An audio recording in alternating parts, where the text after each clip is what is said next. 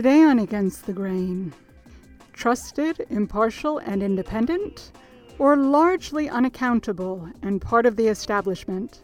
Sociologist Tom Mills considers the evidence about the enormously influential British Broadcasting Corporation, or BBC, which is much revered by progressives in the United States and elsewhere.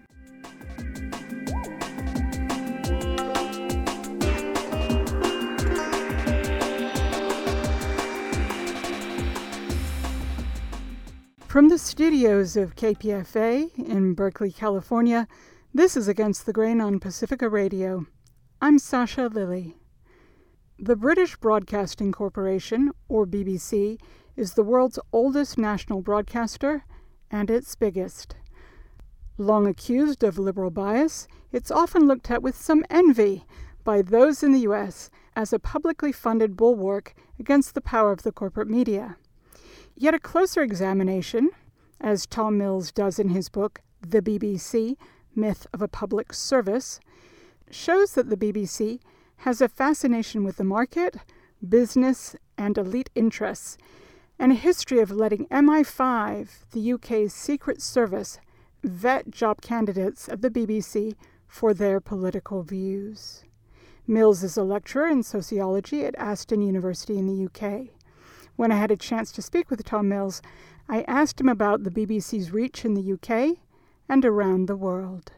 Well, globally, it's got quite a large reach through a number of um, outlets. So there's the World Service, which is the BBC's radio, public service radio operations, and that operates in a number of countries. And then the BBC programming itself, you know, gets consumed via different outlets. And um, the BBC has, you know, commercial arrangements and BBC Worldwide, as, as it was called, um, commercial um, outputs around the world, and that's you know it's, it's never really really clear like what the audience scale is, but we're, we're talking in in a degree of somewhere around um, you know 300 um, million as a as a global audience, and then in the UK. It, the UK has a, a, relatively diverse news environment. I mean, we have a very highly concentrated press, but if you look at audience figures, you know, people are consuming a range of different media, generally speaking. But the BBC alone is by far the most dominant output. So you've got, you know, somewhere somewhere like uh, 95% of households using some sort of BBC service. Um, and that that that cuts across uh, local radio, um, terrestrial television, um, the uh, BBC rolling news services, flagship uh, current affairs uh, radio, ra- you know, Radio Four, which is a sort of um, more elite kind of middle class cultural and current affairs radio station. Um, and the iPlayer, which and the BBC website, which uh, you know these are very major sources of, of news. So if you look at who kind of where people get their news from, the BBC is, is always dominant, and there are, there are different sources there. You can look at the Reuters Institute that looks at um, looks at this, but also Ofcom, which is the regulator in the UK. So it really it really is a um, its operations have shrunk in the last decade in terms of its of its income, but it remains the the dominant provider not only of news and, and current affairs, but a very major um, a very major organisation, like culturally uh, in the UK. And I think on top of that, on top of its reach, there's also this kind of um, symbolic character that the BBC has, not, not just in British culture, but as this kind of seminal broadcaster, this, this pioneer of public service broadcasting as a model. Of course, we, we're hearing a lot about how faith in the media has been undercut in the last decade at least. How has the BBC stood during that time in terms of how people uh, tend to trust it? Yeah, well, the, the, if you look at the BBC's own publicity, you'd get the impression that there are enormous levels of public trust in the BBC's operation. But if if you look at the the um, the data on this, it's broadly in line and usually behind some of the other broadcasters. It compares very very well to um, the, the kind of lowbrow or popular or tabloid press in the UK, you know, the news values of which really are atrocious. I mean, you, you basically, and the, the UK press really is just notorious for having very, very poor standards. So if you look at um, public trust, the BBC fares fares pretty well. It has that's usually seen, you know, by in the BBC's own accounts as, you know, its its own reputation for impartiality and so on. If you ask audience audiences audience how um, impartial they think the news service is, the, the BBC is sort of um, slipped slightly below the other um, broadcasters who also operate under the same sort of regulatory requirements. So in the UK, all all broadcast, broadcasters, not just the BBC, are required to maintain due impartiality. The BBC's fallen behind. Now, in terms of what's happened in the last 10 years or so, yeah, there's been a sort of gradual decline in trust, and the BBC remains a lot more trusted than some of the sort of less professional media outlets, but there's been a particular drop um, on of, of, trust on the left um, in in recent years. So th- this just this year there was a drop from 75% of people saying mo- they mostly trust the BBC down to 60% of people who identify on the left. And that's roughly at the levels of people who identify with the right. So the right has been generally less trusting of the BBC. And that's partly because the right wing press has often attacked the BBC as being as being biased, as being institutionally left wing. And a lot of the public debate around the BBC centers around this idea, this idea of the BBC being sort of institutionally liberal or left wing. It may be self evident in the UK, but tell us about the funding model of the BBC, which I think is connected to the notion that the BBC should be trusted or, from the right, shouldn't be trusted. Um, the right basically had this argument around the BBC, which is sort of based on the idea of it, a kind of liberal elitism, which will probably be familiar to some of your viewers from some of the rhetoric that comes out of the, um, you know, the right of the Republican Party um, towards the liberal establishment. The, the, the, the, the BBC's claim to independence in terms of its funding mechanism is basically the idea that, you know, the BBC, since the BBC doesn't take advertising, and this may be less obvious to an American audience, but in, in the UK, there is no advertising on the BBC. The, funding mostly comes from license fee payers. So that's in order to have, if you have television receiving equipment in a household, or if you use the iPlayer, which is the online um, provider of BBC programming, then you have to have this television license, um, and you, it's an annual payment, and it's the criminal offence not to pay it, and that makes up for the majority of the BBC's revenue. And then on top of that, you have some commercial revenue. Well, the idea of the BBC's independence is basically that this means that it's independent of economic interests, i.e., advertising influence, but also it's independent of the state because it's not coming out of direct taxation. It's been funded just by the license fee payer. So this this brings us back to like the sort of origins of the BBC, which is this vision of an independent broadcaster, which would be um, you know, standing above um, commercial values, but also independent of politics. And that's kind of part of the founding myth of the BBC. Um, none of which stands up to any scrutiny whatsoever, but like it has still still has a lot of purchase amongst not just the BBC itself, but I think a lot of its liberal supporters as well. Well, let's talk about that.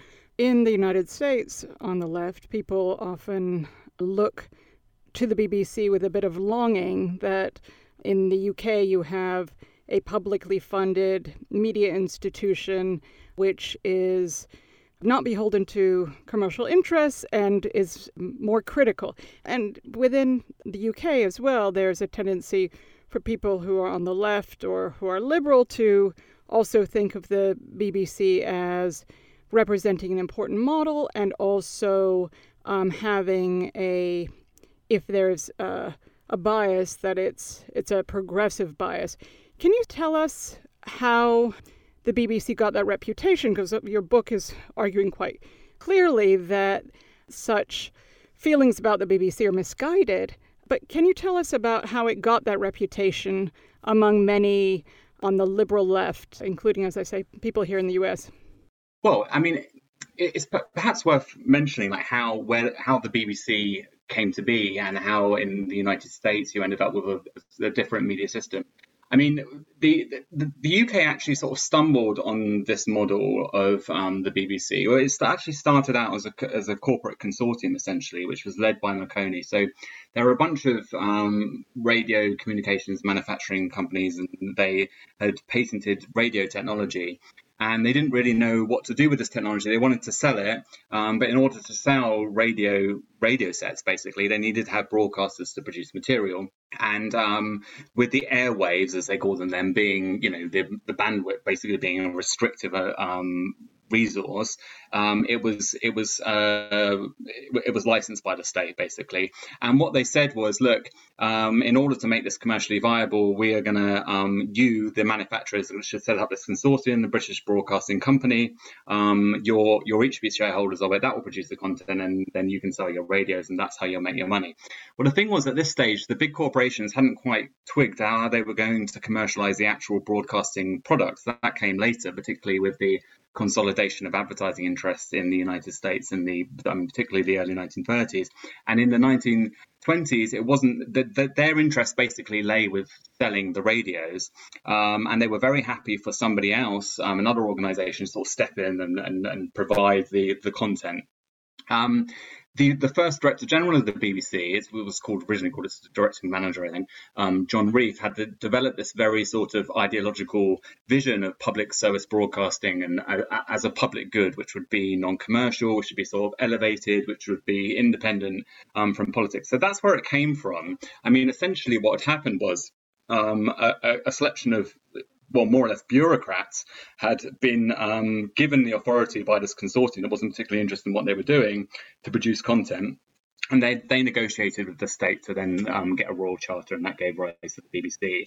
And the American media system obviously went off in a different direction. But what what Reith's vision that he crafted in this context, which was basically an argument for the expansion of the BBC and um, its kind of um, official stamp from from from the monarch essentially at that time um, was essentially modelled on the British civil service. So the, this concept of impartiality that we've already discussed uh, was was borrowed from the civil service, you know, the, the permanent um, state administration here, um, as a way of negotiating the um, to and fro of party politics, basically to sort of be above that. So that's where the BBC model came from.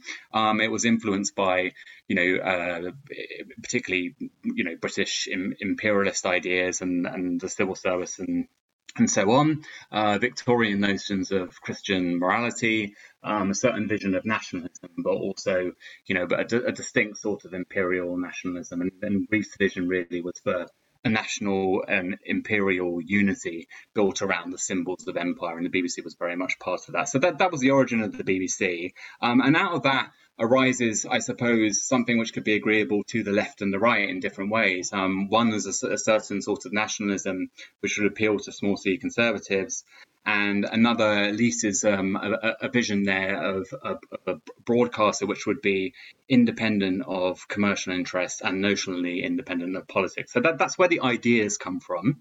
Um, in terms of its general appeal, I mean, I think you could you could say that the BBC is an appealing model, and I think it is something which should be upheld in in in in the vision. And to some extent, um, in certain periods, the BBC has been more or less independent of governments and has done important things.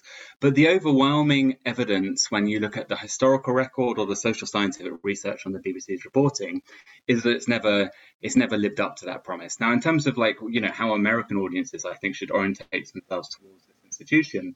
I mean, my own view is that the BBC in important ways embodies that vision of an independent media organization, but it's not it, right? And the, what the book is about it's sometimes called a critique of the BBC, but it's not really. Um, what I'm trying to get people to do is think about the reality um, of the BBC. you know what what this organisation really is, rather rather than what we would imagine it to be. Um, and that's why I finished the book with, with thinking about how you know how could we get there? How could we actually get a genuinely public and independent media organisation, given that the BBC isn't that and we will certainly discuss that as the hour goes on. I'm speaking with sociologist Tom Mills about his book, The BBC Myth of a Public Service, which is published by Verso. I'm Sasha Lilley, and this is Against the Grain on Pacifica Radio. So, you were talking about the origins of the BBC. How, at that time, was the BBC set up in terms of its governance structure? And what has been the BBC's relationship to the British state from from that point on? Okay, so the um, when the BBC became the BBC Broadcasting Corporation rather than company, this was after the general strike, which is much much discussed in the literature around the BBC. Um, it was set up with uh, a board of governors who were notionally, you know, representatives of the public, and then the professionals who ran the BBC, the the, the journalists and the executives were accountable to this board.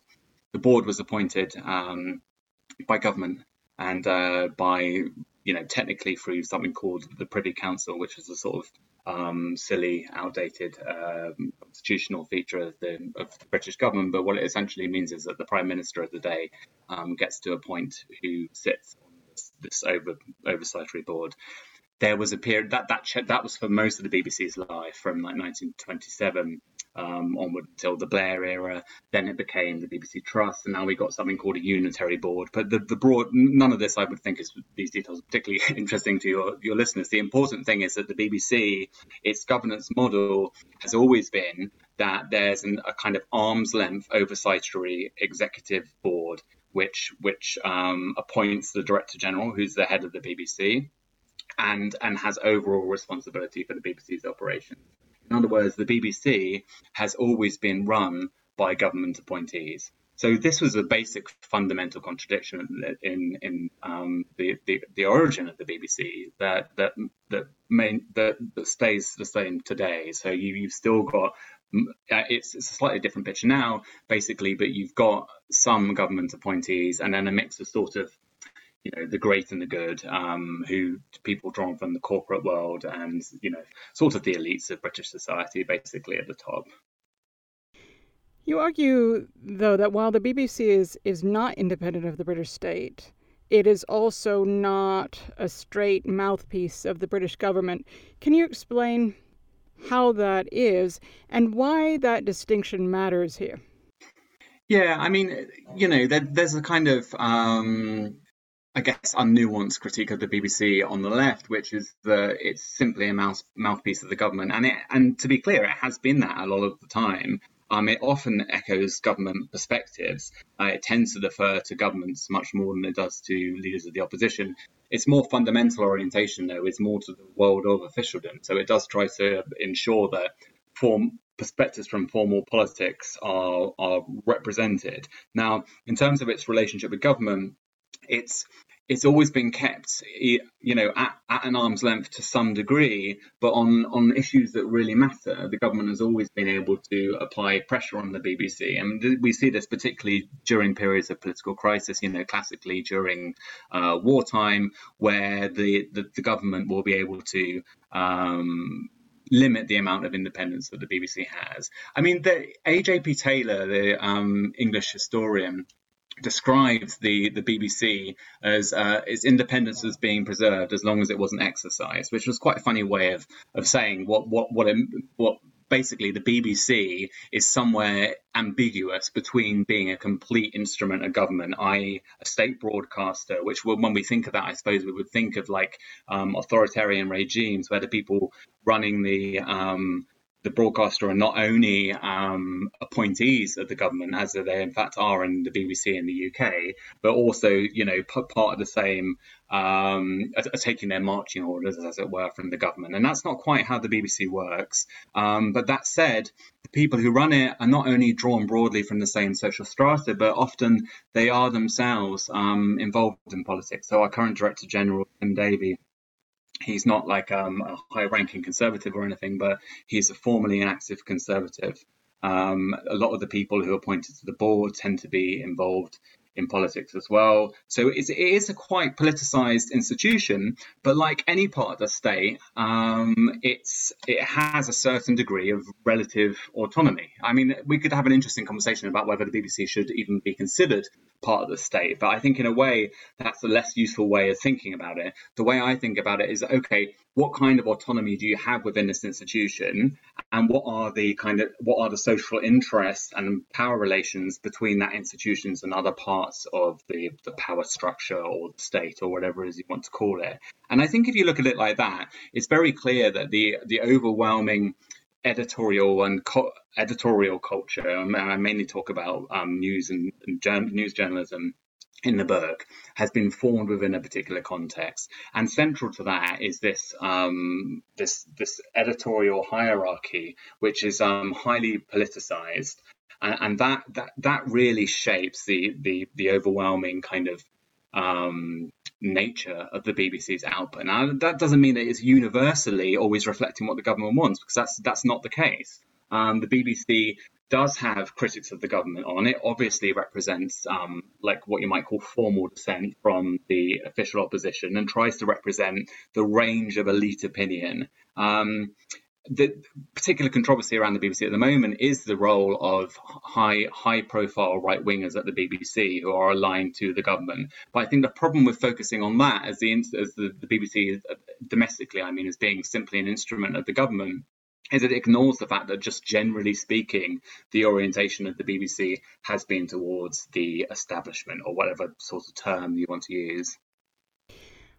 Would you say that the fact that it is not just simply a mouthpiece of the British government, but is deeply embedded in the same establishment and, and regularly reflects sort of the reigning wisdom of the British state, that that actually makes it a more effective institution in terms of influencing public opinion because unlike a sort of Pravda, it has a legitimacy.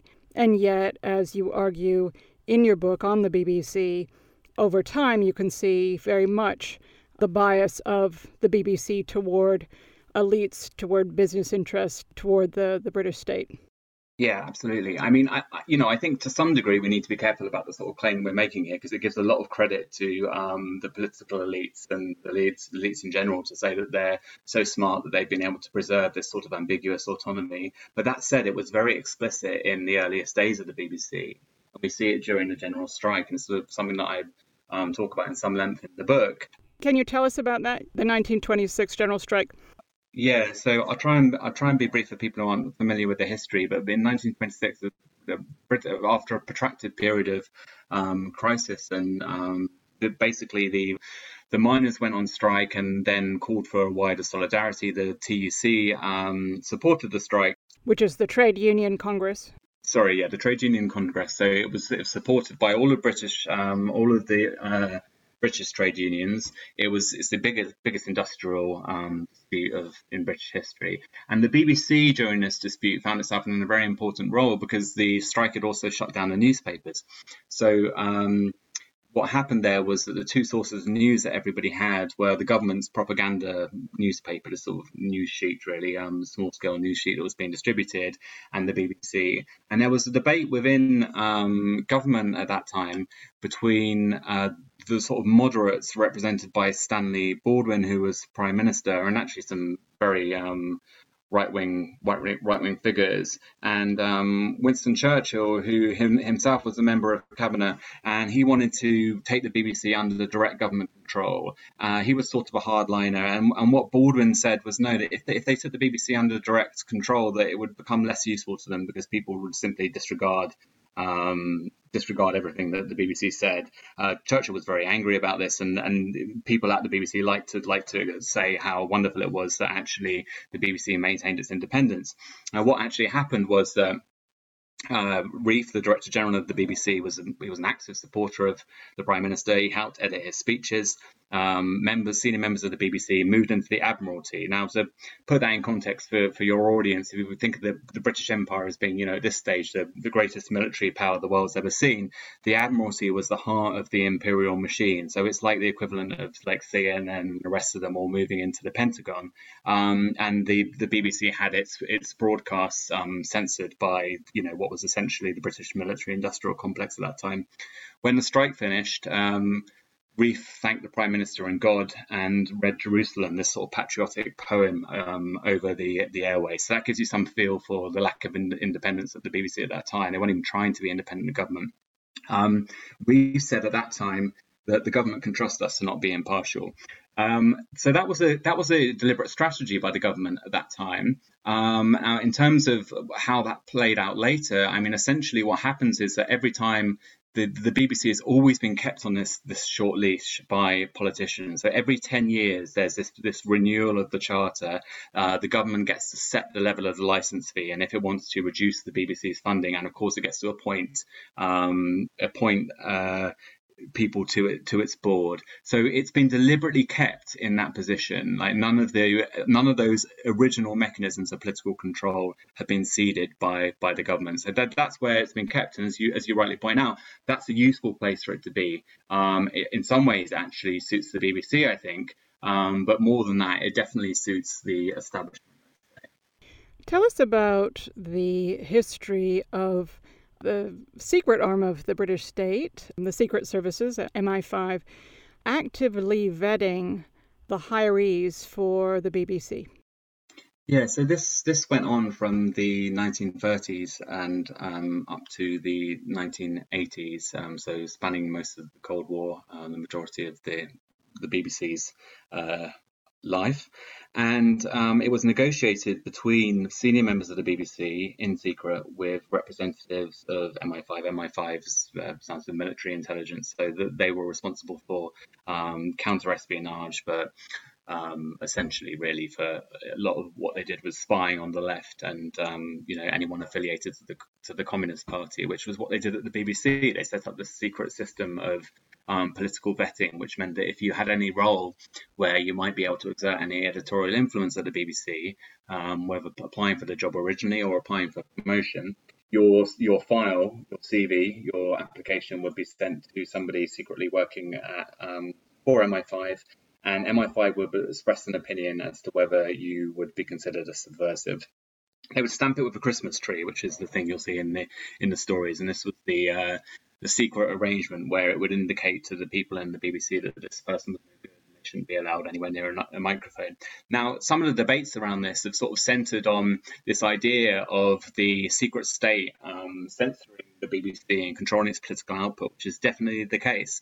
Um, but one thing that really emerges if you look from the files, the declassified files in this, you see that the leadership at the BBC were themselves very keen for MI5 to be um, involved in this vetting. So even when, on occasions where MI5 wanted to divert its resources elsewhere, the, the leadership of the BBC applied pressure for them to um, to either maintain and in some cases increase their vetting. And I think the, the reason for this was number one is that the, the BBC sort of center of gravity is basically at that point somewhere between right wing conservatism to a liberal anti communism. But also, the BBC wanted to ensure that this meant it could be safe from any kind of public embarrassment or attack by politicians. So the BBC is always very, very sensitive of the idea that it would step beyond the boundaries of political acceptability. And I think this is still the case, you know, even outside of the Cold War context. I mean, vet, political vetting um, disappeared, but there was a very significant cultural change at the BBC during the 1990s, which was very much about bringing the BBC in line with the prevailing sort of mood amongst the, the British establishment as Thatcherism took hold. So that what that showed actually was a, a, representative of I think of a much broader relationship, and you see this again and again in the in the finals. I mean, BBC has a very rich documentary record, like like like the state does, um, where at the senior level of the BBC, you can see that there's actually this kind of um, understanding, let's say, between um, state officials, politicians, and the people running the BBC most of the, and and then the, the journalists themselves tend to be getting limited in what they are able to do. So this is a slightly different model to how we tend to think about the relationship between media and the state, where on the one hand you have the powerful interests, on the other hand you have the media. I think the empirical picture actually is quite different. What you usually have is the conflict, an editorial conflict within the institution that represents conflicts outside of the institution, and how that's usually played is at this sort of diplomatic interaction at the top which in the early Cold War period was, you know, very much part of that kind of, I suppose, characteristic British sort of gentlemanly understandings that took place about certain people being no good, um, and you know, social relationships formed around Oxford or Cambridge, which, to be honest with you, haven't haven't changed a great deal um, between now and then. You're listening to Against the Grain on Pacifica Radio. I'm Sasha Lilley. Today we're discussing the BBC, the British Broadcasting Corporation. I'm joined by Tom Mills, author of The BBC Myth of a Public Service, which is published by Verso, and you can find a link to that book on our website, againstthegrain.org. He's a lecturer in sociology at Aston University in the UK. So, you mentioned, Tom, earlier that uh, the kind of contradictions that you've been describing within the BBC, these contradictions around a bias toward the establishment and the status quo, and yet also a push for accuracy, a self professed idea of impartiality. Those contradictions really strain at the seams in times of, particularly in times of social upheaval. Can you tell us about the BBC in the 1960s and 70s, how it was shaped by the social protests and cultural ferment of that period, and how those contradictions became more apparent? Yeah, I mean, like like any institution in British society, and I think you know across the world, the, the, the movements of the '60s and particularly the '70s had a really profound effect on the organisational culture. I mean, there's no doubt that the um, the BBC's journalism and its cultural production became less uh, reverent, um, became more creative, and in some in some ways became more oppositional. In a way, I think the, the, a lot of the celebrated, the most celebrated period at the BBC, because the, the, the, picture here is quite complicated, but the most celebrated period at the BBC was under this guy called Hugh Greene, who was um, Director General um, from the uh, late 1950s um, throughout the 60s. And for that period, you know, the BBC became um, a little bit more um, edgy politically. It became interested, much more conscious of uh, working class perspectives in some of its cultural output. It became, I think, the, the, the general tone of it really did under, undergo a general shift. Now, you, it's, it's easy to exaggerate that, and it's important to think about other things that were going on.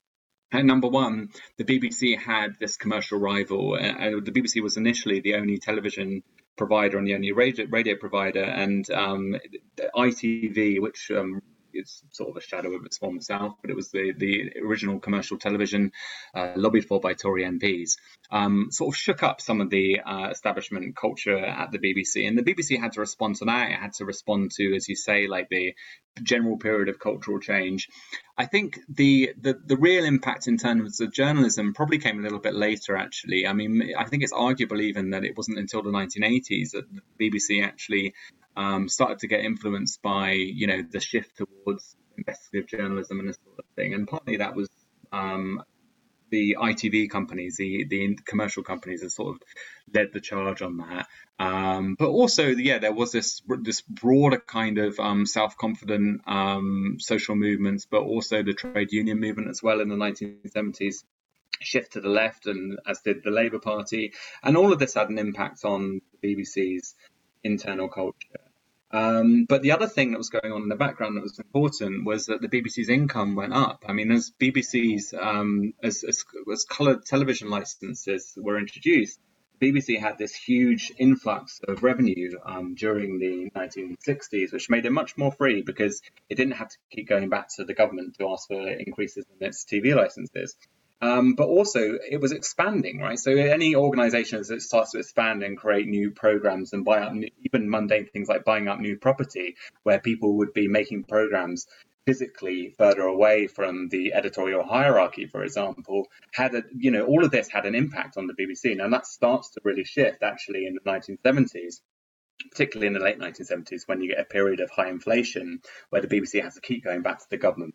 But also there's a sort of moderate conservative turn there at the leadership. So that's when that's the point at which you start to get this conflict between conservatism at the top and a younger generation of program makers and, and journalists at the bottom. So that really comes to a to a head, I think, in the 1980s, where you have a series of very determined attacks on the BBC's program making, and it's in the aftermath of Thatcherism, really, the, these tensions start to get get resolved, and the BBC's journalism become becomes more risk averse. I mean, I it's important not to exaggerate the extent to which the BBC's um, output was oppositional, because it certainly wasn't. Um, but in news, it remained relatively conservative and always always had been it tended to be at the margins, and particularly in sort of investigative programming and, and certain current affairs programs, um, where where it tended to be a little bit more oppositional, and certainly more than it is today.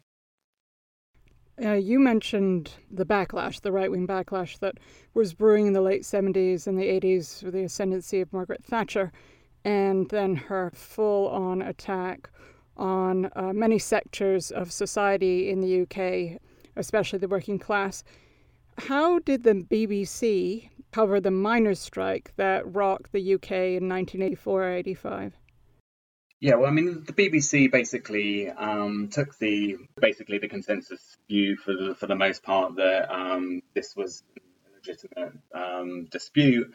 Um, in, in, any particular area of conflict, the BBC would tend to try and not take sides, but basically the government perspective tended to predominate in the BBC's output. I mean, it has some very good journalists um, working there at that time.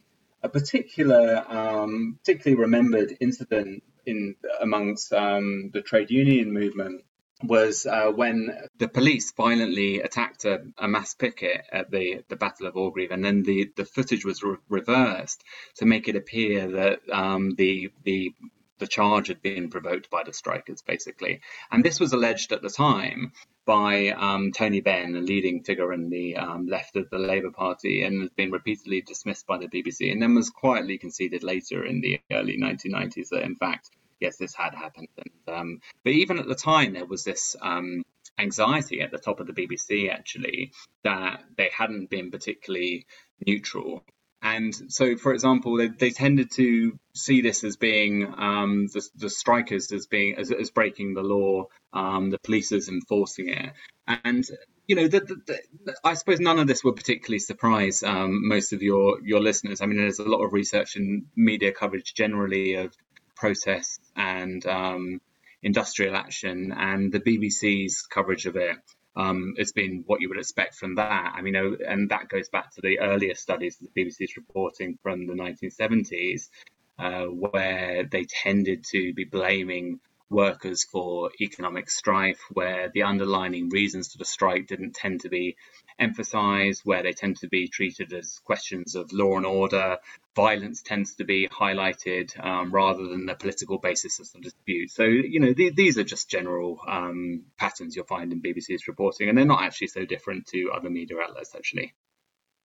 Tom Mills is my guest. We're talking about his book, The BBC Myth of a Public Service. I'm Sasha Lilley. This is Against the Grain on Pacifica Radio. In the early 2000s, in 2003, as the UK, the US were gearing up for the invasion of Iraq, um, there were protests all over the world, including mass, mass protests in the UK against potential war in Iraq or invasion of Iraq. How did the BBC cover those protests? And again, another moment where some of the contradictions of the BBC became apparent. Yeah, I mean, the BBC came under a lot of stress over its coverage of Iraq. It, it, led to a very, very public fallout between it and the Blair government at the time. But actually, the BBC's reporting of the Iraq War was broadly favourable to the government's case. I mean, there was a, a study um, carried out at the time by academics from Cardiff University, and they found that the BBC was more pro-war in its case than the other than the commercial broadcasters, and I think than CNN actually, if I recall correctly. So the BBC was broadly favourable towards the government's case of war uh, for war, and in terms of its coverage of the anti-war movement, tended to give much le- much less focus than say Sky, which is the commercial rival, or ITV or Channel Four, and it was quite explicit about that. Um, Kevin Marsh, who was uh, a British journalist who was who headed the uh, the BBC's flagship Radio 4 current affairs program today, which is listened to by all of the important people in British society in the morning, um, was quite explicit in saying that he didn't consider protests themselves to be um, news. The way that they understand they should cover events is basically around dissent. So what was it that the important people were saying? And by important, they mean people in the cabinet and also people in the intelligence services and in the military. So the way that the BBC handled this was to focus less on um, either the the, the, the, issues or the public opposition to war, and more towards splits that were occurring amongst the elite as as, as that as that strain started to work its way through and it was it was particularly um, obvious actually in retrospect what was going on here. I mean, some of the figures involved have been quite explicit about it, saying that they were being briefed by MI6, which is the, we talked about MI5 earlier. MI6 for the international um, international intelligence body um, that that there would be no weapons of, or asked them how they would respond if there were no weapons of mass destruction in Iraq. So they were worried already um, as to what the fallout of Iraq would be. And because people at the BBC have good relations with these people as, you know, as sources, both formal and informal, um, they already knew that they were getting themselves into into hot water then, and this led to this very very public fallout between between the BBC and the government when the BBC finally um, started to question the government's case for war, um, which eventually re- eventually resolved itself by the Director General and the chair of the BBC being driven out and replaced.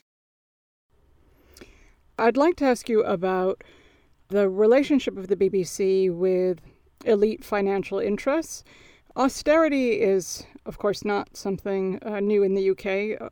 Thatcher imposed austerity, but following the global financial crisis of 2007 2008, the British government uh, fully embraced austerity. And I wanted to ask you how the BBC reported on the global financial crisis and how you see the BBC as it relates to, to business interests, even as a public institution. Yeah, I'm really glad you asked me that actually, Sasha, because like most of my work, um, I mean, the, the book really combines my own research, which was looking at the BBC's process of cultural change after Thatcherism with existing research and, and some of my own work looking at the BBC's history. But my focus really and my research started from basically exactly this puzzle, which was, well, we pretty much know why commercial media reflects the interests of large corporations and economic elites, it's less obvious why the BBC would do so. And this became particularly apparent to me in 2008 when I was starting to research for my PhD, um, which was examining the, the organizational structure and culture of the BBC when um, I more or less registered when for my PhD when Lehman Brothers collapsed, and originally then I was interested in looking at war and peace, and that's what my initial research had been on. And then I switched to looking at the BBC's business reporting, and what I was interested in there was trying to figure out well what, is the answer to that puzzle? Why is it that the BBC seems to reflect these economic interests when the original model of the BBC was that it should be completely independent? It doesn't rely on advertising, for example. It's not embedded within the corporate structure in quite the same way as, um, say, CNN is. And the answer, the answer is that actually there, it turns out there was a very concerted effort to shift the BBC's culture away from um, a public ethos and towards a more commercial ethos. And it was very deliberate and it was response to the um, the attacks of Thatcherism, but also the shift towards what we now call neoliberalism. Now, for some reason, people don't seem to ignore this fact, which is com- completely obvious, actually, if you have anything like a critical understanding of what was going on in British society. But in fact, if you look at the, the person who headed the BBC in the aftermath of the Thatcher era, a man called John Birt, uh, he's very explicit about it in his autobiography. Um, now, Birt's not very liked in the BBC or in public life generally, which probably explains why nobody apart from me actually bothered to read his book. But if you read his book, he's quite explicit about his politics. Um, he remarks how he says trade unions are out of control, how the state can't answer problems, how markets always the answer, yeah, and he says quite explicitly um, how he, he, came to this view in conversations with people like Terry Burns who or Alan Budd, who were advisors to Margaret Thatcher, um, spent time at the Institute for Economic, Economic Affairs um, and with Keith Joseph, all of these pioneering theorists of neoliberalism. And he was also very close to a man called Peter Jay, um, who was an influential figure at the,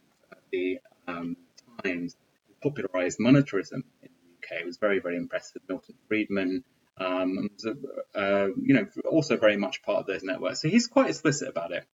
Birt did a couple of things um, when he became Director General. The context for him becoming Deputy Director General in 1987 was the removal of Alasdair Milne, the then Director General, um, at the behest of the Thatcher government, and his replacement with a man called Michael Checkland, who's not terribly important. Um, but and he, the thing was that Checkland wasn't a program maker, and they brought in John Birt from the commercial rivals to, to head of the BBC's journalism. And what he did there was he he he said that we need to introduce highbrow journalism. We have a mission to explain, and this was his sort of philosophical rationale for the, the shift that was going to take place. But the long and short of that, and if people are interested in that, they can read, read the book, was that the, the journalism became much less, um, much more risk averse and much more centrally controlled. Once he had pushed that through, he had a new vision for the BBC. Um, which was to integrate it much more into the market. And he had something called Producer Choice, which was basically um, informed by you know public choice visions of new public management and this sort of thing. We would create an internal market in the BBC, and the BBC would take programs from the commercial sector. Um, this had all been recommended by um, a government inquiry that had been headed by uh, a man from the Institute of Economic Affairs called Alan Peacock.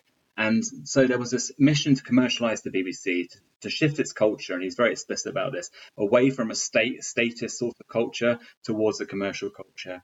And along with that institution of an internal market reform, there was also a concerted effort to push out the old Labour correspondence and replace them with business correspondence. And the, the change is really very dramatic. Um, it takes place over a long period of time. But by the time you get to 2008 and the crash, uh, you've got no Labour reporters at the BBC whatsoever, and you've got this enormous, um, what was called the Business and Economics Unit there, hundreds of journalists who's who's who mainly come from the the private sector who's basically saw their job as economics reporters in reporting and explaining the economy um, as more or less synonymous with reporting and explaining on business and so once we arrived in 2008, um, this is a very, very long story, and it's probably more convincing if you have all of the ins and outs and the details. Uh, you have an organization that's not only been thoroughly sort of commercialized and gutted of any kind of public ethos, but also the people who are relied upon to explain how the economy works and how we should respond to an economic crisis, who are sort of thoroughly embedded in that world and whose kind of sense of their professional skills and contacts was very much part of the business world. And all of that explains how what happened in the way the BBC responded to the, the 2008 financial crisis, which there's very good work on this by uh, Mike Berry at Cardiff University and others looking at how the BBC responded. And essentially, it was to parrot the message that was coming from the Conservative Party. And essentially, you know, the political effect of that, as people probably aware of, was to um, punish the people at the bottom of society and preserve the power of the people at the top, to put it rather crudely. Um, all of that organizational infrastructure was laid in the aftermath of Thatcherism. And I think post 2008 was the, the chickens coming home to roost, really. Let me end by asking you about whether the BBC is salvageable. I mean, some would argue that any institution that is connected to the state, if you don't view the state as sort of a neutral entity, that it's in danger of being influenced and having a, a pro establishment bias. There are others who would argue that publicly funded institution is something to fight for. What do you argue? Well, I think um, you know it's it's correct that you you can't have a, that a status broadcaster is going to have like some very serious limitations. I mean, I don't think i certainly wouldn't defend the BBC on its current model. I think the question simply becomes, well, when you say is the BBC salvageable? Well, what are the specific problems? I mean, the, the problem isn't that it's a public institution. The problem is that it doesn't have the kind of independence that's claimed of it. We, we've we've touched on some of these elements, but there's the periodic renewal of the BBC's charter. There's the fact that the, the government can set the rate of the license fee. There's the government appointees to the board. And then there's other problems to do with the general to and fro of personnel in and out of the BBC to the private sector to the corporate media to intercorporate PR and intergovernment more broadly, and the general kind of elite orientation of, of the personnel and the bureaucratic nature of of the BBC. Now, these are all problems, but they're all problems which you could address. And I think you address them by removing any governmental power over the BBC, by making the BBC at least. I mean, you, you couldn't. I, I think it would. You know, you'd still want a public body, but what you want is to limit the capacity for um, political elites to be able to shape the, its culture. But I think also internally, what you want to do is think about well, how could you have an organization where you can maximize the freedom of the journalists within it? Because I think the problem is people tend to think about the BBC as okay, how can we protect the BBC from government? And yes, you know, that's a very important place to start.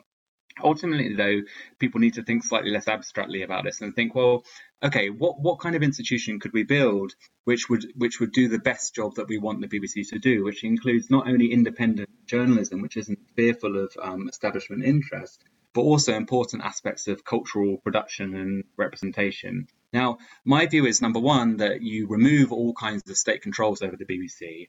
Um, number two, I think you need a much more devolved organization. I think the universe, universalism of the BBC is really important. And by universalism, I mean um, that anybody in the UK, and ideally, I would like anybody in the world to be able to watch the BBC's programs for free and all of the BBC's content, because actually that's a very efficient model of journalistic and cultural production. Because if you think of what the big corporations do, they have to put paywalls around their content or they have to use various kinds of monitoring algorithms to uh, be able to monetize their audiences. The BBC, a public, a genuinely public body, doesn't have to do that, and that's a very good um, model, I think, for production. But if you're going to do that, if you're going to do that and you're going to have a compulsory payment and a universal access, then I think you have, need to have mechanisms of accountability. Now, at the moment, the mechanism of accountability is basically the government of the day.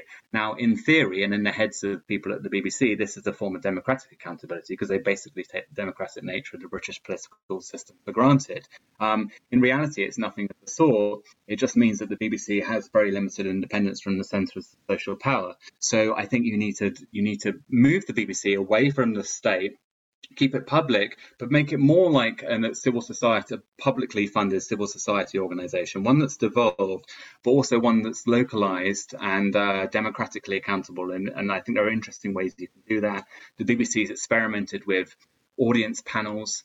Um, I think there's no reason why you couldn't have um, appointments to the boards um, being democratized. I would want the boards anyway to be localized, um, experimentations with forms of lot, or for example, my friend Dan Hind has um, been long advocated a form of public commissioning. So, in other words, that members of the public would be able to have some say in what kinds of programs get made and what types of types of topics get investigated and researched. So, my vision basically will be for uh, the BBC um, as a universal platform which could sit um, as part of a much broader, devolved kind of media ecology. But I think you need to have that public core there. And I think it's important to bear in mind that some of the you know the BBC has actually supported in many ways some of the more, in some ways, more effective journalistic um, organisations like um, Channel Four and, and ITV. When the BBC was at its most strong, it, it kind of formed uh, as a centre of training and expertise and infrastructure